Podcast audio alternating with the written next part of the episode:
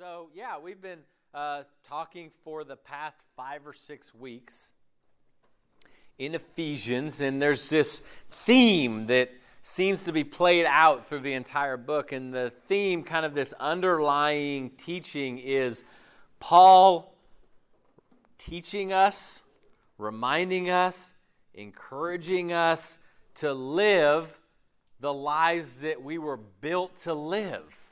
All right, that each and every one of us here, there was a time, and it was probably before time, that we were knit together by God. All right, can you imagine that? I, I always ask people, think about that. That's something to consider that that actually was something that happened in the history of humanity. That there was a time, and again, if you can imagine it, and you probably can't, I don't think any human being can before God invented time.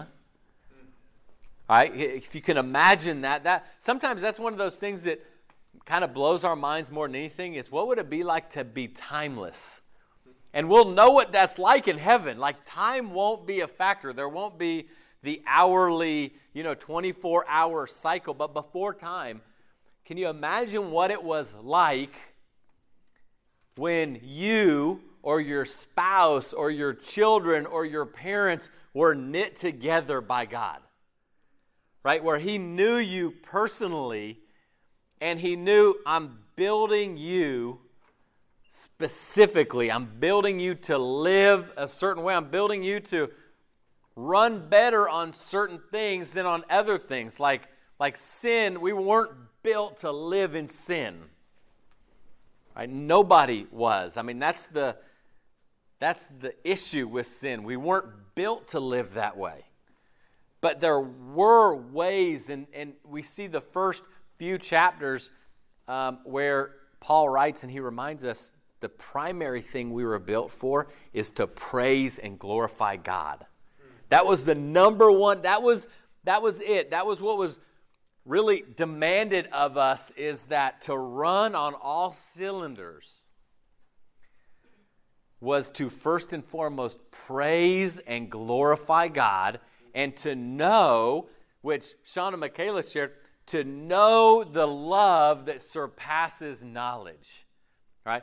And in that, in those three chapters, essentially Paul says when we get that, when we're living that way, not like it's like a end point, it's not like a destination, right? Like I have it, so therefore I don't have to worry about it.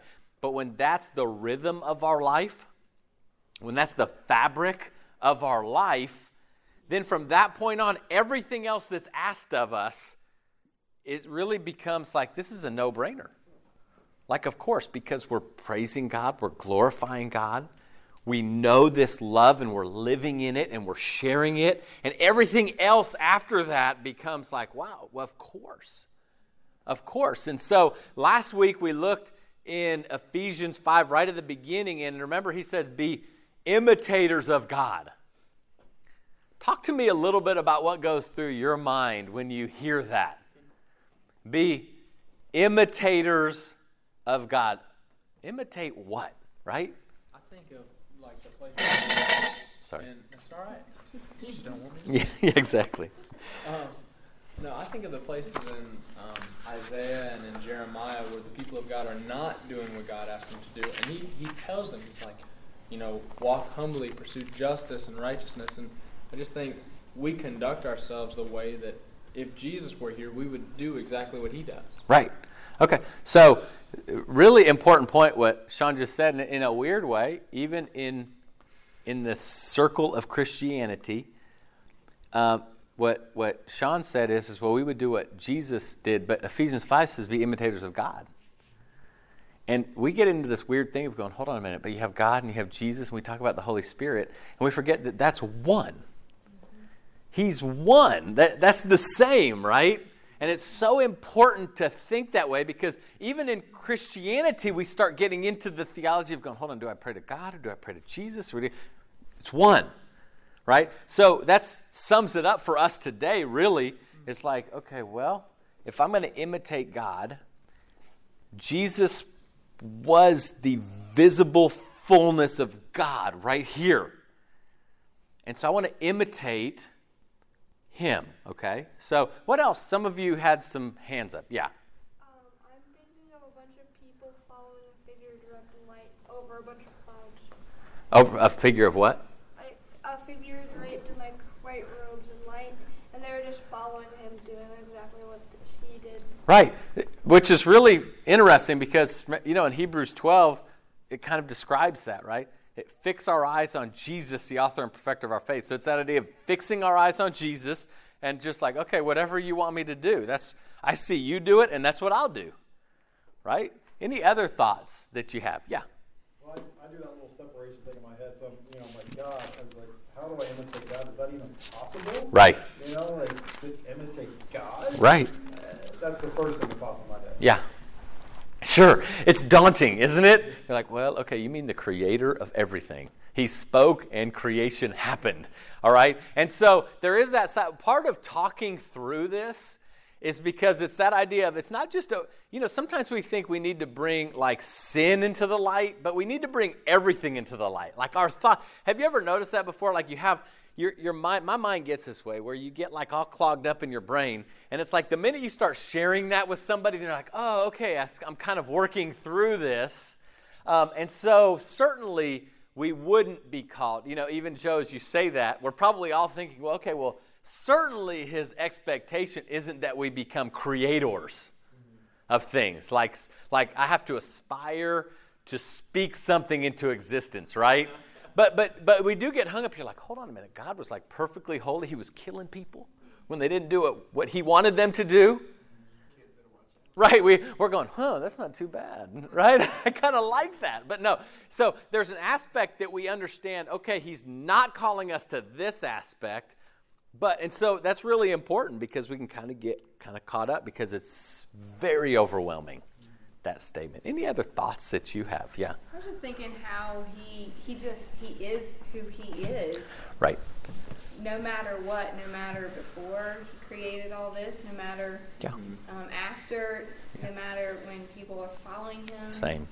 praising him, loving him, that he is who he is and nothing affects who he is. Yeah. He, you know, Yeah. just that he's he's always goodness and loving and um, and what he needs to be for people, no matter how they respond. Yes. And how I guess then to imitate that, I just think about how I need to focus on him more and then go through this life not as affected in that negative humanistic way by the way people Yes. respond to me, the way people might treat me, the way things are when they're good, the way th- Yeah. just to be more steadfast and full of goodness and righteousness, Yes. no matter what's happening, because Mhm. my eyes are on Him, and I'm Right. trying just.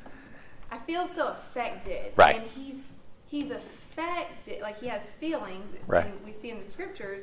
But he's still who he is. That Right. doesn't change, and I, Yes. I love that. And Yeah. I just feel the need to be to imitate. Right. Even just getting that in my head more. The consistency, the steadfastness, the ability to be personally involved, but not affected with how we respond. Right. It's it's that idea. And, and so you think of these things going, okay, wow, I get this. So he's told us at the beginning, he says, be imitators of God.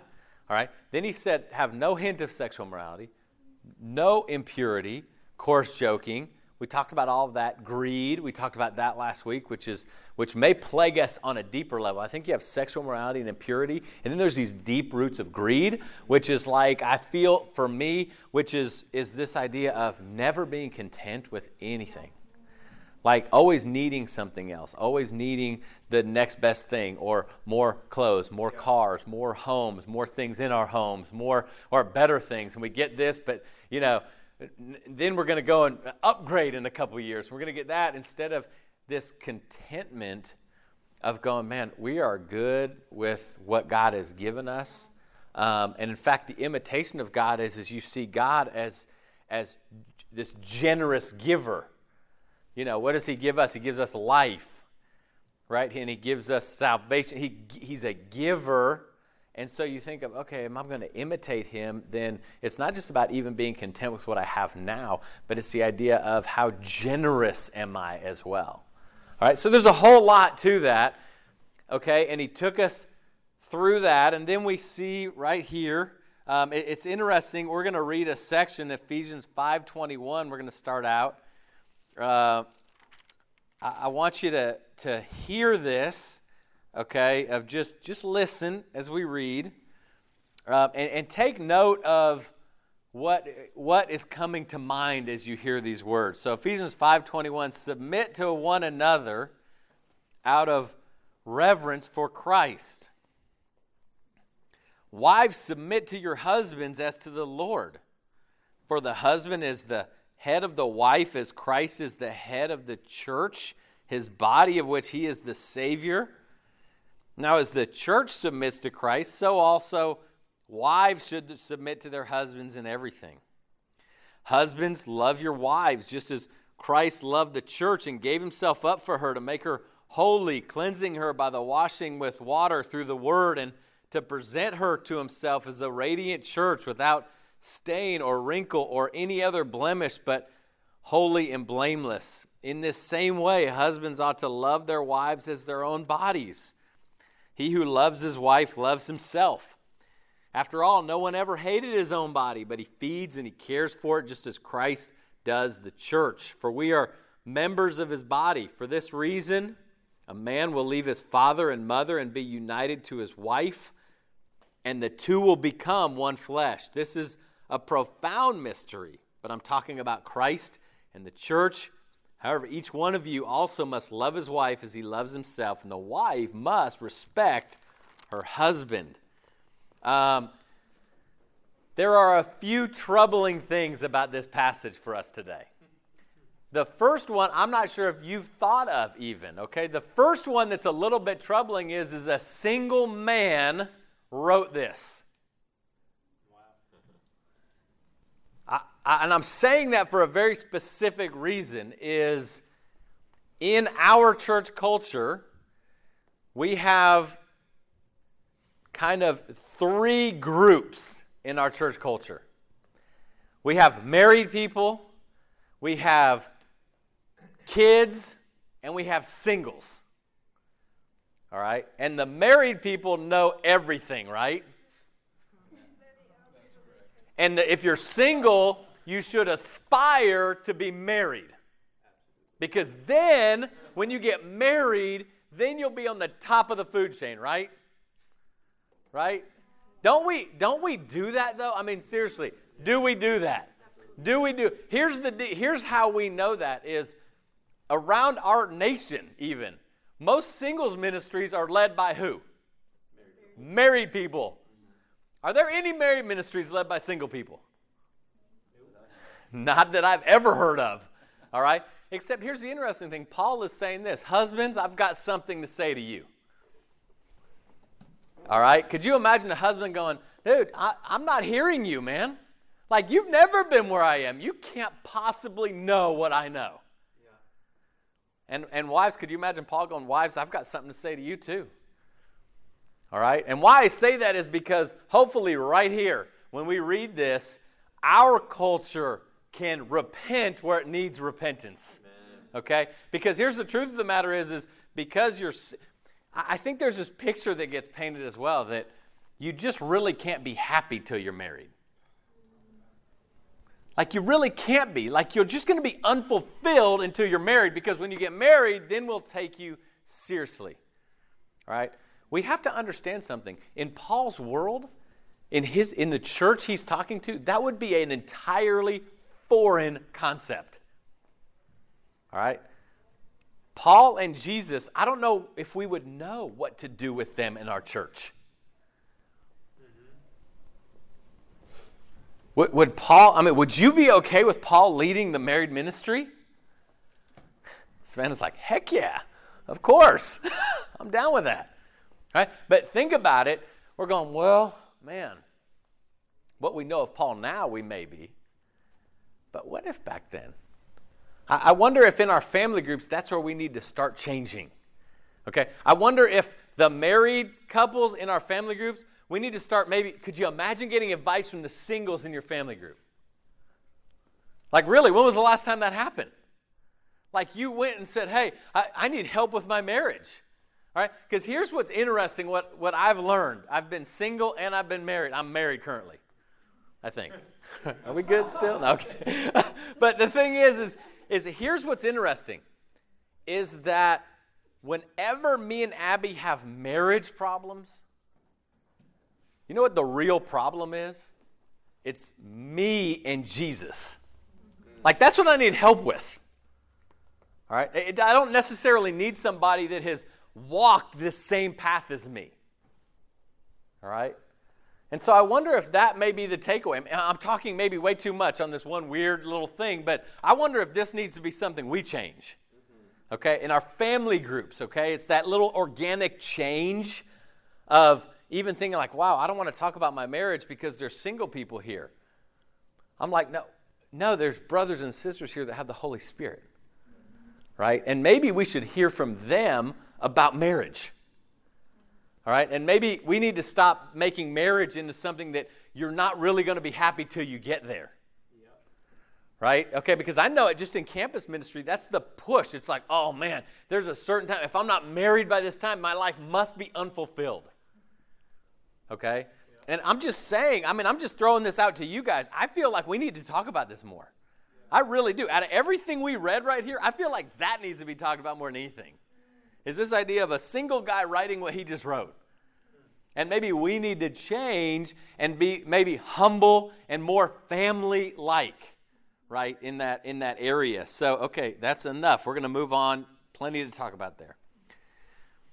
But then he says this, and I want us to talk about this a little bit, okay? This isn't one of those kinds, I think too often it's easy, we preach certain things, but he says this. He writes, okay, wives submit to your husbands, okay?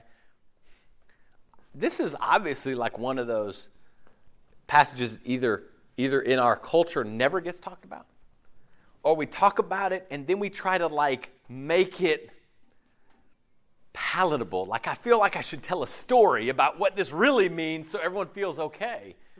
But what I would love to have some discussion on is is what do you think of, and I don't mean a right interpretation of it, but when you hear that passage read, wives submit to your husbands, what comes into your mind? I'm talking about good, bad, ugly. What comes into your mind at that point? Because we're all influenced culturally on this? What comes into your mind? Murphy, I can tell by your face that you what's going on in your mind? You can say it. It's a safe place, except for, you know, we're being streamed live to millions of people right now. All over the world. yeah, say it in the microphone. Men are at work, women are in the kitchen. Okay, but you know, but here's the deal. Okay, I want to stop right there because what's really important is is we hear it. You know how we talk about filters, like reading the Bible through a filter?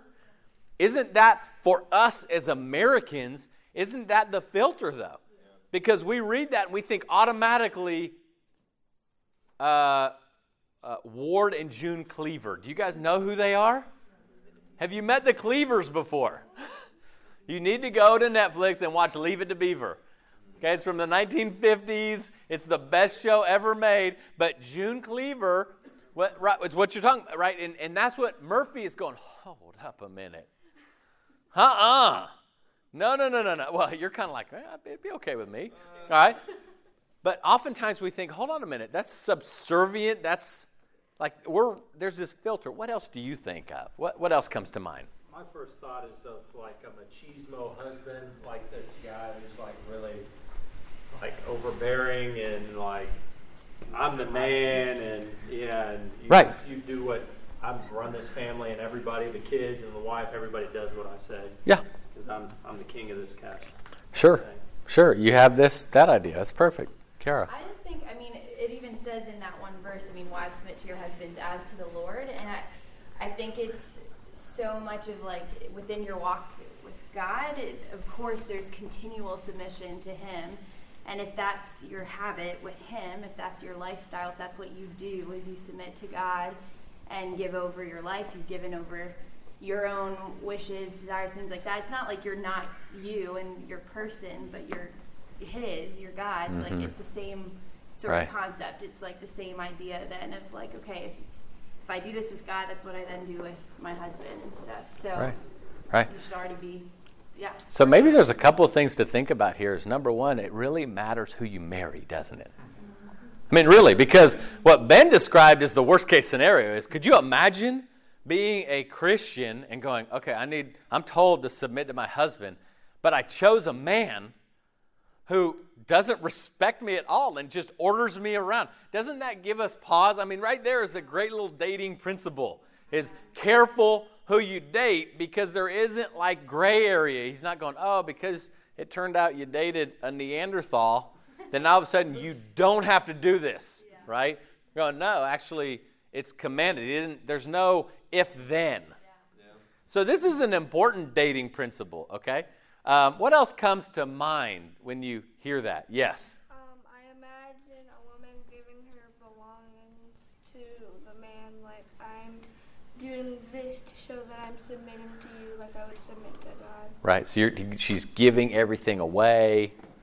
Like, do you feel good about that or bad about that? Bad about Okay. Yeah. Yeah. A lot of times when we read this, we think, "Wow, this is it's stirring up bad things in me." right? What else do you think of? Yeah. I think of something that's so radically different from the just the, I mean society, but in the marriages that I see um, on a daily basis, you know, with my parents or my brother and his wife, or even the Yeah. couples that I work with, seeing their relationships, it's more of two people trying to function as one unit rather than Yeah. one flesh. Right. Isn't that interesting? That's really well put. You know, it's it's this idea of um, uh, of you, you kind of have to see it, right? I mean, you we do need to see it happening in an unweird way, right? To be able to go, wow, okay, there there's a difference. I, I see that happening. I see that in in practice. Let me ask you this: Is wives, when you read this, does this make you feel like there's it's a competency issue? Like when when God determined this order, is it because he's saying men are more competent than women? Husbands are more competent than women. Is that what he's saying? Right? Alex was like, don't look at me that way, okay? Right? Why am I bringing that up is not to answer it. Maybe I'm thankfully jumping in front of anybody that was going to answer that. But this isn't, this has nothing to do with competency in any way, shape, or form, okay? This is, this is different. This isn't like at work when maybe the guy who is your boss has to have some competency, and then there's the people that have to be subject to him. This is not about competency. Right? That's that's important to know because sometimes we can even hear that and go, "Why is he better than me? Is he more competent?" So, so every man in here, you you are more competent than your wives in the Bible and in every way, and, in, and in intellect. And it no, that that's really not true. All right, but he's saying something else, I think. But but we've got to kind of talk and discuss this to figure out. Hold on a minute. Thank God he's not talking about competency. He's not saying that men are more competent than women. I think in some ways, at least in our dynamic, I think that um, it's almost like a Murphy's Law type of situation. You know, like don't ever share a foxhole with somebody that's braver than you are.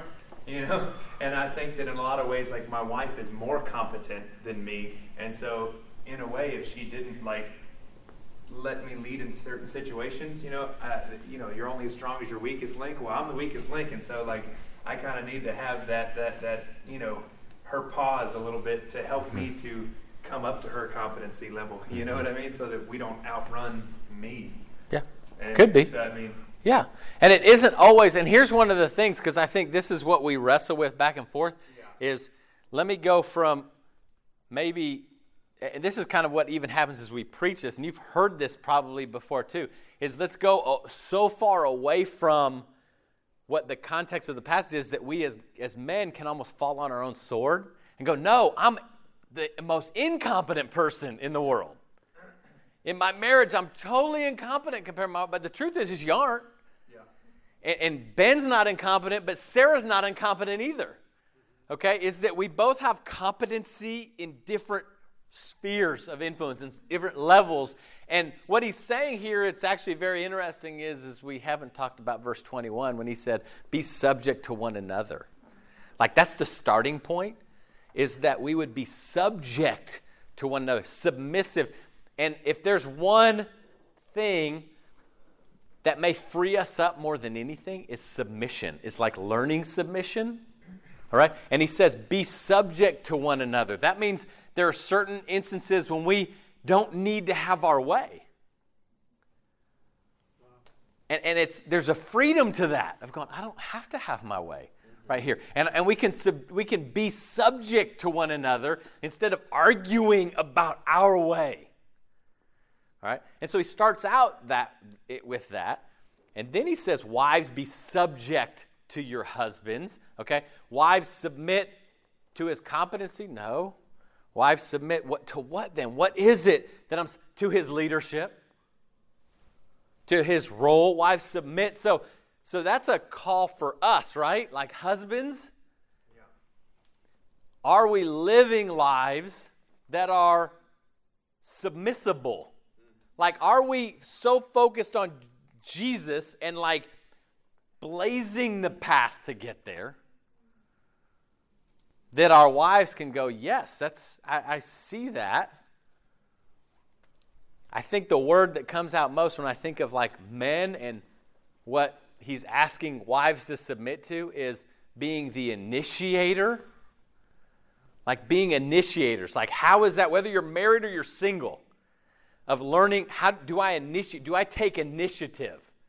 Do I, do I go, like, you know, when I come into, am I going and like talking to people and initiating and meeting people? If you're, if you're even single and you're looking for a date, are you like, like just waiting for her to do something? Instead of like, no, initiate, all right? You know where to go spiritually and be an initiator. And, and you may marry someone someday that has dwarfed you in the understanding of the Bible. Okay? And it's okay to go, you want to know what? Here's what our family needs. We, have got to, I want, I want this. Let's go forward. Let's, let's do this. Let's teach the kids this.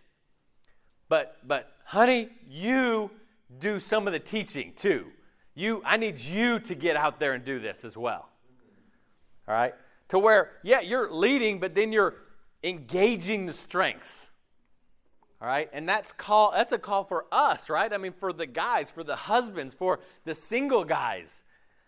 Am I being that way?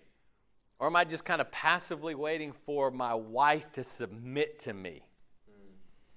Right? Have you ever done something before where you were asked to do something and you go, I'll do it, but I won't be happy doing it? Have you ever done that? right? Somebody said this before, earlier in communion. They were talking about Jonah. Right? Isn't that Jonah where God is going, No, I want you to go and preach to these people? He's like, First of all, no. all right? And then, second of all, once God gets him to go and do that, Jonah's like, Okay, I'm going to sit here and pout then. And God's like, Okay, I'm going to give you a sunburn. I'm going to make this sun just beat on your bald head all day, right? And it's just, you're, I did it, but I'm going to not be happy doing it. All right? We've done, we've all, like, we, we're there, right? I mean, we've all done that at some point. All right? It's interesting, that's not what this is saying to do. He's not, it's not this grudging submission of going, okay, fine. Fine, Joe. You say so. I'll be submissive. You know, that kind of thing. Uh, but it's the idea of, uh, of what? what? What do you think of when, when you think of the church, as Kiara brought up, in our submission to Jesus, what do you think he expects of us when we find ourselves in a place where he's saying, do this, and we don't want to? Like, what does God expect? Us to take up our cross. Okay. D- deny yourself, okay, which is so weird. Isn't that counterintuitive? Which he's saying, when you deny yourself, then what will happen to your life? You'll find it. Isn't that strange? It's so weird where it's like, I don't want to do that. I just want what I want and how I want it and when I want it. And Jesus going, actually, I've kind of made this really interesting paradigm, which is when you lose your life, you find life. Go, wow. That, that may be the takeaway today is going, wow, that's been what's wrong with me lately. I haven't been happy or satisfied or whatever, and it's because it's about me and what I want and when I want it, right? And so, what else do you think God intends when we get to a place where, where God asks us to do something, but we don't know if we want to do it? Yeah. Okay? Yeah. I don't hear your question. I was just thinking, like, I thought about what Ben said, but I also thought about the different times in the Old Testament when you have, like, Abraham and Moses who are, like, really faithful, great men, but there are things that were hard, and they Yeah. did it, Yeah. but they still, like, talked to God about it. And when they were frustrated or they weren't on board, they, like, worked it out. They Isn't that crazy? prayed and they were together. They still, like, denied themselves, but God was still there to listen and to be, like, an emotional support. Uh, It, it's perfect because I think that goes along with what Liz was talking about too. Is the the difference between this disjointed kind of relationship, and and we can even read that into Ephesians five twenty two and five twenty three, where we see this. Okay, he's in charge and he tells me what to do, and then there's me, and I'm just like, okay, well, if I don't like it, I guess I'm just going to have to go along with it. And there's this really dysfunctional dynamic, except throughout the Old Testament, when we learn about God, don't we see a different dynamic? Don't we see a dynamic of God even allowing there to be time like, let's, I'm going to ask you to do this. But when you get to a kind of a sticking point, let's talk about it. Right? And it's so interesting that God is so good at, at teaching us to understand Him. Right? And so that must be the dynamic in a marriage relationship. Right? For this to work, is this idea of, okay, um, that wives submit to your husbands, but in the meantime, when there's a sticking point, are we discussing enough to get an understanding of where we're going? All right. So there, there's this kind of there's this totally you know uh, just beautiful relationship with one another that we're talking through it. It isn't just this this I'm telling you what to do now get it straight, right? So even as we talk about it, hopefully there's a clearer picture of of where we are. What else are you thinking? What else do you think God expects from us when it gets to a place where we're like, hold on a minute, I don't know if I want to do that. I don't know if I want to be that way. Well, I think like it, for me, it's about really trusting that God sees the big picture and Yeah. knowing that I really don't know where He has me going anyway.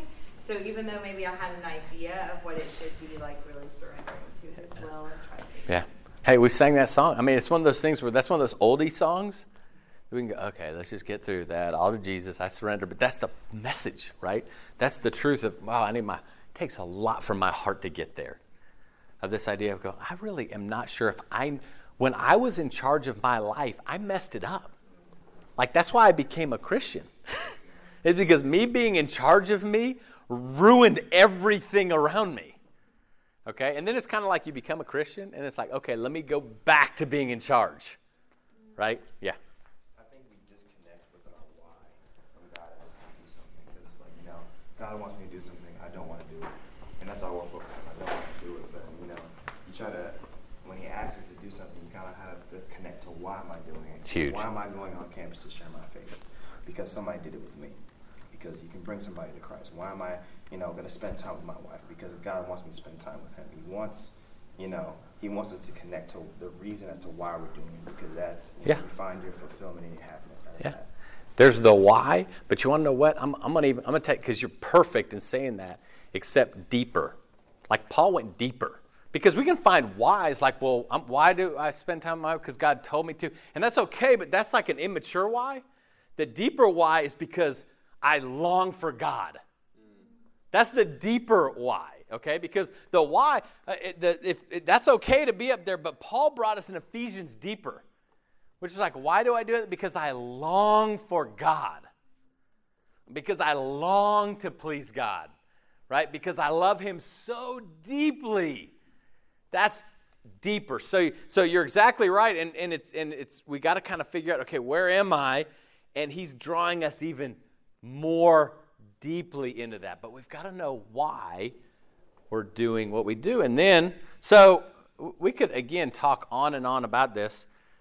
But then he says, Wives love, or I mean, husbands love your wives like Jesus loved the church. It's simple, And we could talk for how long? I mean, both of these, couldn't we have discussion on this? Like, hold on a minute. Uh, Jesus, okay. But he told us, he, Jesus gave himself up, he, he sacrificed himself, he, he made the church a radiant bride, meaning he, there's only one way to make a bride radiant, is she's got to be freed up to be radiant, not burdened. Okay? And so we could discuss all of that, but it's interesting because there's three really troubling commands that are given, and that's really it. Wherever we are in the agreement level, he says, be subject to one another. Right? Number one. Number two, wives submit to your husband. Husbands love your wives. That's just three, three commands right there. And each and every one of us, we, we've got to look at that and go, okay, outside of the discussion, outside of all of these, uh, you know, outside of all of this, am I doing this? Okay. Am I am I doing this? Now here's what I will say. Some of you guys are single. Some of you guys are dating, okay? Here's what I will give you a word of caution about this. We have brought kind of weirdness into dating because we try to apply this to dating. Like, girlfriends submit to your boyfriend.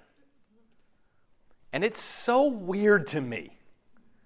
It is so strange to me when we make that weird. Okay?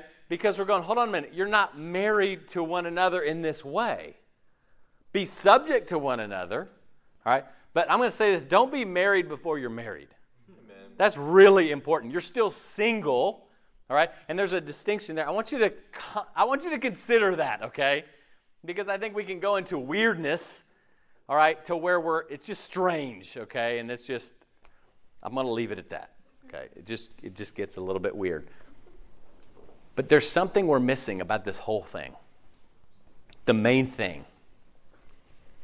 All right? The main thing is that we're all wives in this passage. We're all wives. That's the point. He says, I said all of that, but really, the second to last verse, he says, I'm talking about Jesus and the church. That's what. So there's one thing that trumps everything. We can become theologically perfect in all the areas we talked about. Yeah. But Jesus says, here's what I'm calling you to be a great wife. Right, Joe? And Matt and me and Patrick and Ben. And he's saying, Your wives, we're wives here, okay? And he means what by it? What does he mean by that? After he explained, after he explained what he explained here in, in the eight verses, what, and Paul says, But I'm talking about the church and Jesus. What do you think? What's he telling all of us? Submit to your husband. Submit to your husband.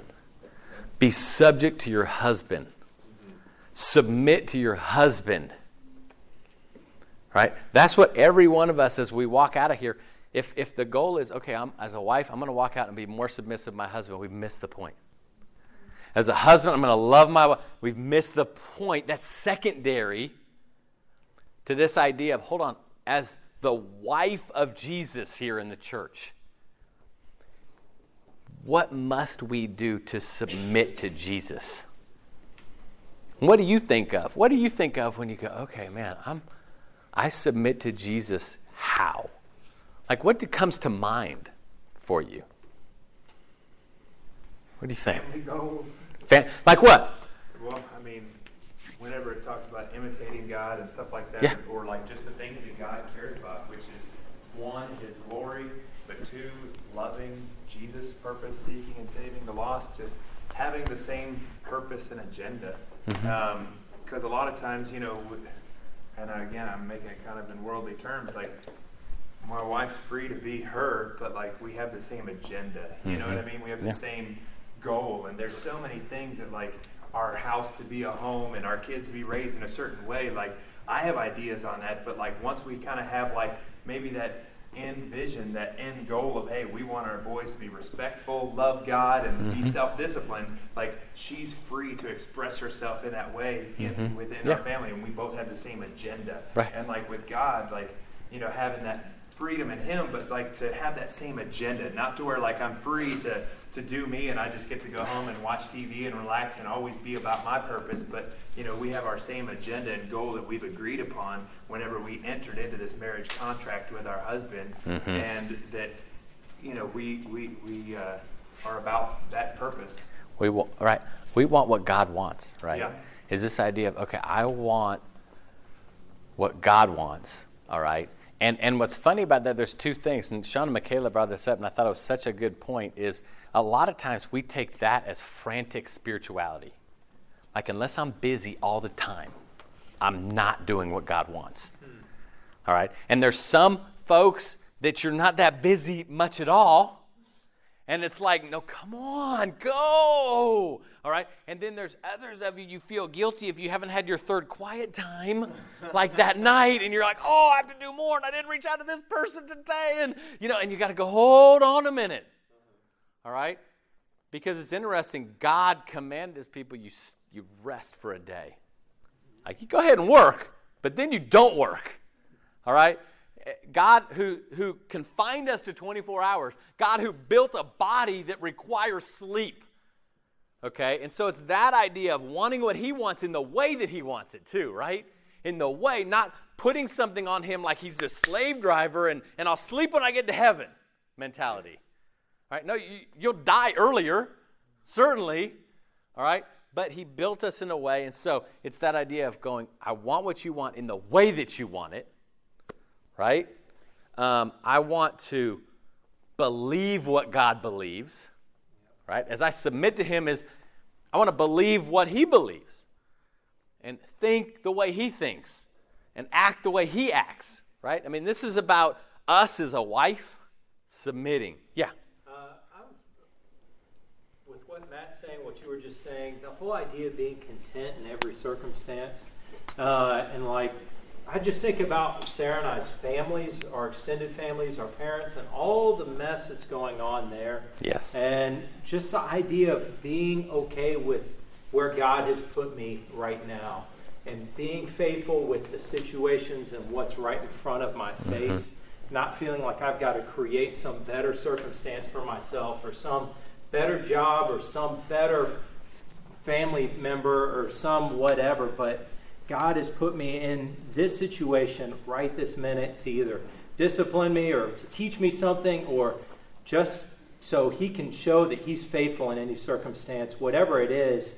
You know, I, I think that that is such a huge, hard lesson Yeah. to understand God in that way. Right. Yeah. It's huge. What, isn't that funny when you study the life of Paul? Quite possibly like the greatest missionary ever. And he spent a lot of time where? In jail. He spent four straight years in jail. All right? And it's that idea of, of contentment. I'm where I am. Let me make the most. Remember, we read in Ephesians make the most of every opportunity where I am, with my family, in the city I am in. Let me make the most of that and be content. God, this is where you want me. God, God could breathe into existence a different circumstance for us if, that, if, if He wanted to. But He's telling, will you learn what you learn? Will you be content where you are? And make the most and do what I want and do what I would do. If I lived in Clemson, are you, are you doing life the way I would do life? That's what Jesus is asking us. Are we doing life the way He does life? Right? Yeah. Um, was, it made me think of in Revelation 19, verse 6, it says, Then I heard something like the voice of a vast multitude, like the sound of cascading waters, and like the, to- the rumbling of loud thunder, saying, Hallelujah, because our Lord God, the Almighty, has begun to reign. Let us be glad, rejoice, and give him glory, because the marriage of the Lamb has come, and his wife has prepared herself. She, has give, she, she was given fine linen to wear, bright and pure. For the fine linen represents the righteous acts of the saints. And I just think about like that, like you're saying, to go out and be, you know, yeah, do what we need to do prac- practically here well, it Mm-hmm. matters to God. But the idea, even more than that, just I think we have to figure out what that looks like practically here. But I think we also have to like raise our thinking up to it's not like a, s- a year in school and you are graded and it represents the record of what you've done here Yeah.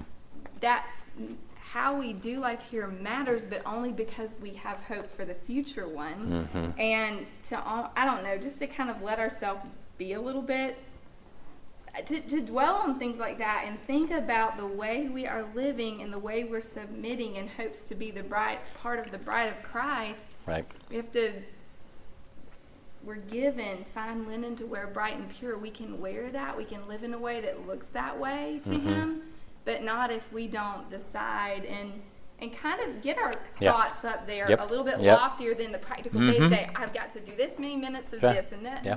and but to think about like the things of Revelation that kind of are sometimes like, ooh, Right. don't quite understand. Yeah. Uh, oh well, we don't quite understand, but it says that the things that are going to make us presentable are these acts and the righteousness that comes from Christ. And I think about how we used to joke in a way to like kind of help each other to remember and we'd see something that was good or selfless or whatever and we'd say oh that christ you're wearing looks so good on you like Yeah. because it's it's more than just you did a good thing but remembering this isn't you this Right. is something you've put on at baptism and you're Right. trying to keep wearing it every day and Yes. again almost it kind of makes me emotional but i think to let ourselves go there quit being so practical that we miss out on the beauty of what Yeah. it is we're trying to do still Yeah. and what it will result in Yeah. when like you said when time doesn't exist Right. That's exactly right. and it will never end Right. A, a final thought here. Okay, it's interesting. Christ made the church radiant. Think about that. All right. Christ, right now, wherever you are, He's done everything that's necessary for us to be radiant. It, it's been done already. Like the the. It, it, we're in a perfect place. Okay, there there really is no. There should never be a gathering of Christians that has a sense of like pouting or discontent or, or, or lacking love. There never should be a gathering. It doesn't matter if it's something that's sad or tragic. It's, it's still sad and tragic, but there's hope, right? Because Christ has made. Could you imagine? I want you to think about this because I want you to think if everybody sitting here right now was the same as me, would the church look radiant? All right? Could you imagine seeing Ben in public and he's dragging Sarah around and she's just like,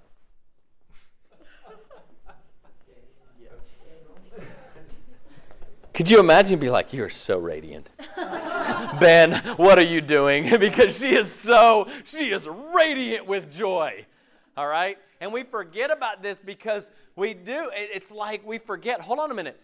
Christ made the church radiant, and we're either doing something that's holding it in or we're missing something. All right? There's, there's something there to where, hold on, in the gathering of Christians, it's a radiance. And, that's very interesting because that comes after he says, like the hard stuff husbands, love your wives, wives, submit to your husbands. He's saying, no, no, in, all of that, you're radiant. When was the last time you would describe yourself as radiant? right. Kyle's like, this morning, by the way. I tell myself that in the mirror, dude, you are radiant. And so's your wife, right? You're like, look how good I am as a husband. She's so radiant, all right? But I want you to think about that because we get bogged down in these passages and we forget the main thing, which is what kind of wife are we being? If all if everyone was like me, would people go, "Wow, that bride is radiant?" Or would people go, "Wow, you're married to who?" J- Jesus? And you're moping and pouty and like he didn't sing the song I wanted to sing today? Right? And was, "Oh, I'm not going to be happy because he's singing this, you know, and, and, and we get just so cranky. Instead of reminding us, hold on a minute, Christ made us radiant, mm-hmm. right? In our circumstances, huh? Where we are, He made us that way. So let's think about that. This is one of those things we got to go home and read this, right? We got to study it and meditate on it and process it and talk to one another like, hey, I'm not buying this. Wives, submit to your husbands. I know, you know, it's kind of tricky what they were talking about there. We've got to talk about this uh, in order to be the wife we're called to be.